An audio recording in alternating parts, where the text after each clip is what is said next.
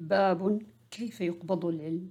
وكتب عمر بن عبد العزيز إلى أبي بكر بن حزم انظر ما كان من حديث رسول الله صلى الله عليه وسلم فاكتبه فإني خفت دروس العلم وذهاب العلماء ولا تقبل إلا حديث النبي صلى الله عليه وسلم وليفشوا العلم وليجلسوا حتى يعلم من لا يعلم فإن العلم لا يهلك حتى يكون سرا.